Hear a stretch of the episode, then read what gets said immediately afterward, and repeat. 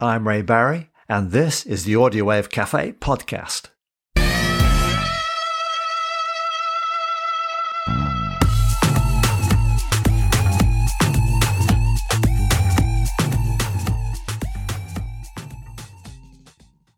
On this episode, my guest is Joe Harcourt, rhythm guitarist with the Skabilly Rebels. First, I talk about why so many musicians are on the edge of quitting the industry, and I shine a spotlight on the 1980 Sent from Coventry album.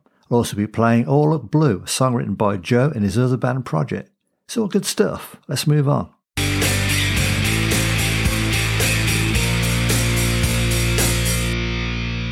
According to a study by the Help Musicians charity, two thirds of the British public have said they could not live without music and that music was in their DNA. And that music helped them understand other cultures and help break down barriers. Yeah, that's true. Bob Marley did it, and so did the specials. I believe enjoyment of music is beneficial to our mental health. Maybe most of us just don't think about it, but it's an important part of our lives. So, what I find bewildering today is that many professional music producers the bands, artists, and allied personnel are seriously considering quitting the industry. James Ainscough, chief executive of the Help Musicians charity, said, Musicians are facing the most brutal conditions seen for decades. The energy crisis, rising food, rent, and mortgages affects us all. And so many unions have their members out on strike to force the government to accede to their demands for above inflation pay rises. And some also want job guarantees. That's not going to happen with musicians. It's perceived they don't impact our daily lives like other trades and professions. Professional musicians just don't have the power to make the government bend to their will, so they continue to see their incomes contract and their mental health suffer. Help Musicians President Dame Evelyn Glennie said the current challenges are unprecedented, which is resulting in a catastrophic avalanche of stress, disillusionment, lost talent, and shortened careers. The charity also backs up words with actions it's estimated it would have spent £8 million by the end of 2022, helping musicians with financial, touring, and mental health support. These are obviously extremely challenging times for us all, but for the professional musician, the drummer in a band, or an oboe player in an orchestra, seems there's hardly anywhere to turn for support, as it's from a sympathetic organisation or friends and family. The situation is that bad. It's a long, hard winter, and I wish I could say something positive going into 2023. But at this moment, I just can't see any light at the end of it.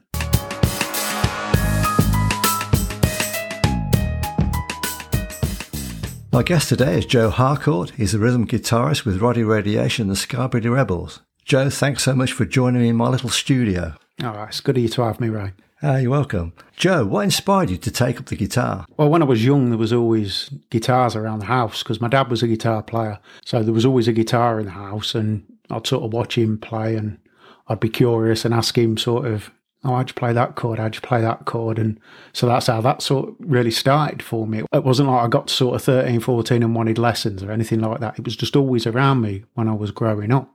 Obviously, when I was when I was young, sort of the records of what my family have been listening to. There was always music on in the house, so we'd be listening to stuff like the Beatles and the Stones and all of that. And it's obviously very guitar driven, isn't it?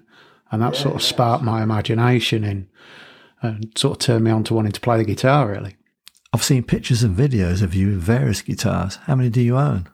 Oh, it's about 10 or 12, I think. That's a lot more than I ever had. Well, I sort of I'm not very good at getting rid of them. I'm good at accumulating. I'm not very good at getting rid of them. I'm not very good at throwing anything away. I like to hoard things. I mainly play um, an old 70s Telecaster custom when I'm playing with Roddy. I sort of jump between that and um, and uh, Gibson Firebird. Oh, that's a beautiful guitar. Oh, it looks stunning. It's big. it's a big old beast, but it's a really nice sounding guitar because it's sort of halfway between a Les Paul and a and a Telecaster, so it's got a bit more meat on it. But it looks the part in the photos as well, doesn't it? yeah, it really does. Had you been in many bands before the Skabilly Rebels? Yeah, quite a few. I mean, I started playing in bands when I was about 14, I think. I used to play in bands with my brother. My brother was always a drummer.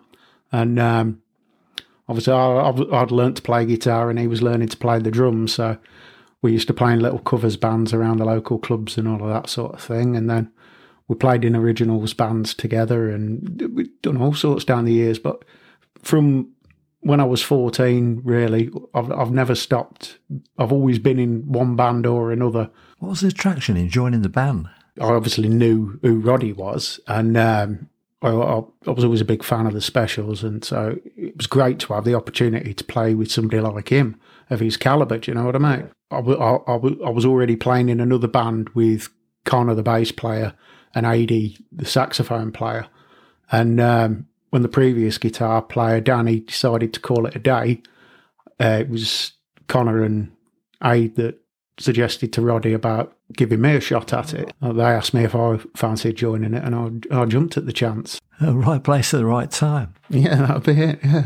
Uh, what is Skabilly music? Well, it's basically just a fusion between rockabilly and ska. If you listen to the Skabilly Rebels stuff, you'll notice that sort of Roddy's playing a lot of rockabilly lead lines over a ska rhythm guitar.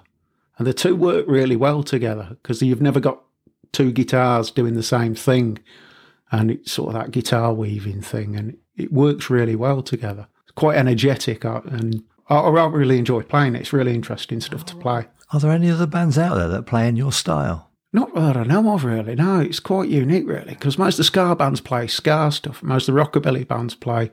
So we're sort of we're in between the two. Yeah, right. Not a bad place to be.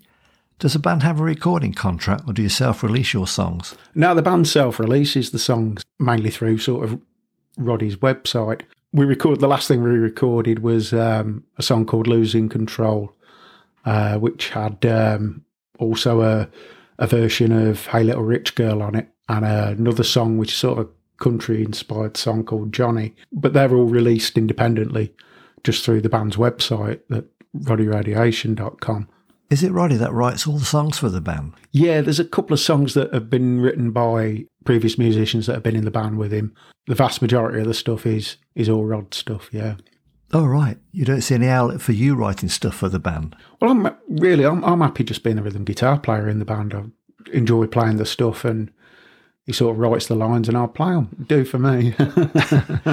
Recently, the band travelled to Borneo to play at the Senayan One Music Festival. How did you find the experience? It was amazing. We were, it was absolutely fantastic. We were so well looked after. It was such a journey, literally the other side of the world, isn't it? And I don't fly well. you don't? Oh, terrible. Absolutely terrified of flying. The, the, the, we had three flights as well. It was two seven hours, and then the last flight was the worst part. To be honest, it was only a little plane, and uh, it was a bit of a bumpy ride. And I, I don't fly very well. but once we landed there, it was fantastic. They looked after us. Uh, oh, really well, and the festival was really well put together. And we went down a treat, and it's the first and only time I'll ever see people line dancing to to the Skabillies. Do you ever see yourselves going back to Asia? We'll literally play everywhere and anywhere. We're more than happy to, to travel for for gigs. It's even more fun, isn't it? The travelling's part of the fun. Except for you if you're flying. Apart from the flying bit, yeah. Where can people buy the band's music? Well, that's at the website at roddyradiation.com. Uh, that's the best place to, to find it. And obviously, there's always links through the Facebook page as well. So just Google the band and you'll find um, you'll find all the merchandise. So it's not on Spotify or anything like that? I'd be lying if I said I know. Uh, okay. I've no idea. I don't think it is. I don't know.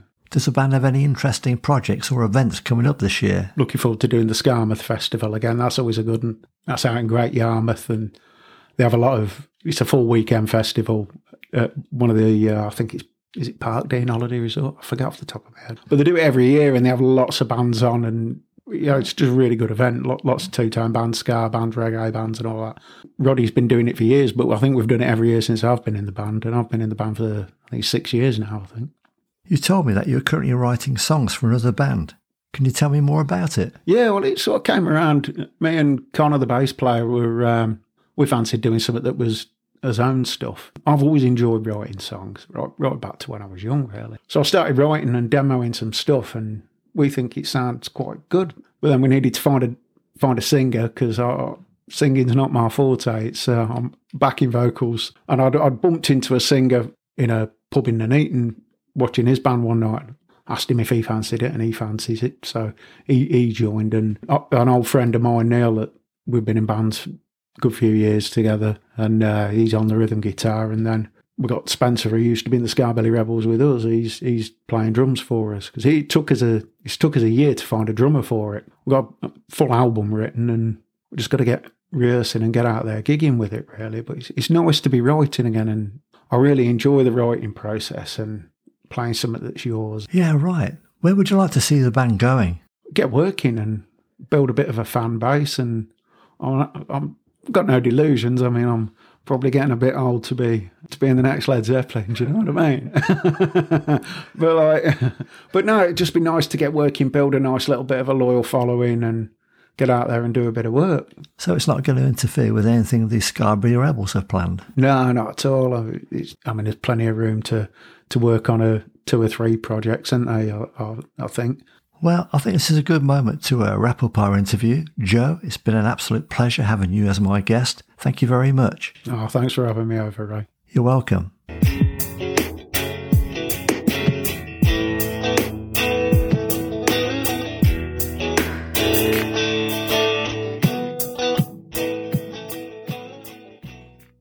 It may have been a music journalist, who knows, but someone once said that the only worthwhile thing to come out of Coventry was a train to London. you, you know, elitists have for years been putting Coventry down, and well, any provincial town or city outside the M25 ring road. But in 1979, they had to sit up and take notice with the emergence of the specials and what was to become the two tone phenomenon. And in 1980, something else came out of Coventry the aptly titled Sent from Coventry album, which was conceived by Martin Bowes, who at the time ran the popular local music magazine Alternative Sounds. Martin persuaded Cherry Red Records that an album of original songs recorded by local bands was a good idea. Bands were then asked to send in tapes or cassettes of their music. Twelve bands were picked from all the submissions, and I believe some bands who had split up by then reformed just to go into the studio. The songs for the album were recorded at Woodbine Studios in Leamington Spa during the month of March 1980 and produced by John Rivers. I should think the project was not an easy task. Most of the bands had not been in a recording studio before, and the sheer logistics of it all must have been daunting. But in May 1980, the album Sent from Coventry was released on the Cathedral Records label. The bands represented on the album are Urge, Squad, The End, The Mix, Protege, Machine, Homicide, Riot Act, The Click, The V Babies, Solid Action, and finally The Wild Boys, who had two tracks on the album. And Horace Panter provided the sleeve notes. The album sold well locally, although I have no info about its sales nationwide. You can check the album out for yourself on Spotify and YouTube. It's an interesting slice of the Coventry music scene almost 43 years ago. Of course, all the bands that are on the album are long gone, but John Rivers is still very busy in his recording studio. And Martin Bowes, well, he is still an active musician with his band Attrition and still recording and mastering in his own cage studio. So to you, John and Martin, for still producing stuff and still being relevant, I tip my hat.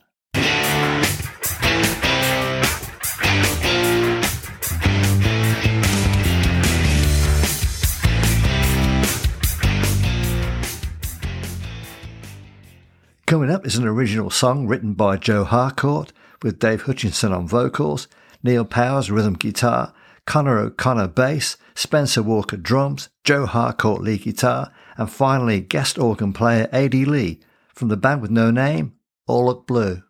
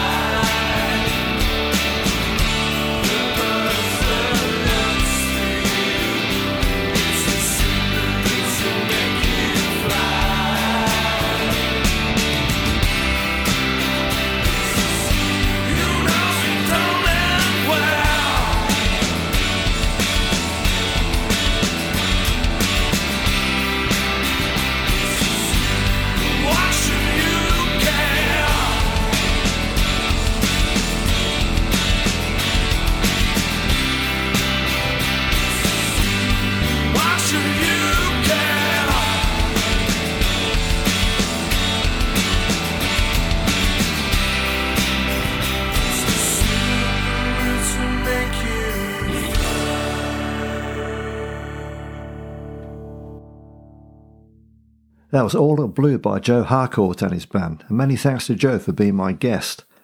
On the next episode, my guest will be songwriter, multi instrumentalist, and producer John Bradley.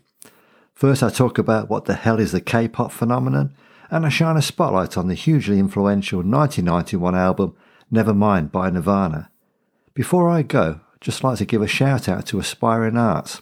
It's a non-profit youth organisation funded by Youth Music. If you're aged between 11 and 25 and interested in the chance to be part of a band and record and make beats in a studio, then you can join an exciting music project held every Thursday from 4 till 6:30 p.m. at Hill Street Youth Centre, Rugby. Phone 07885 276691 or check out Aspiring Arts Facebook page. And it's only 50p per session. I get down there myself, but I'm too old. I think that's about it. Uh, yeah, it is. I'm done. Till next time.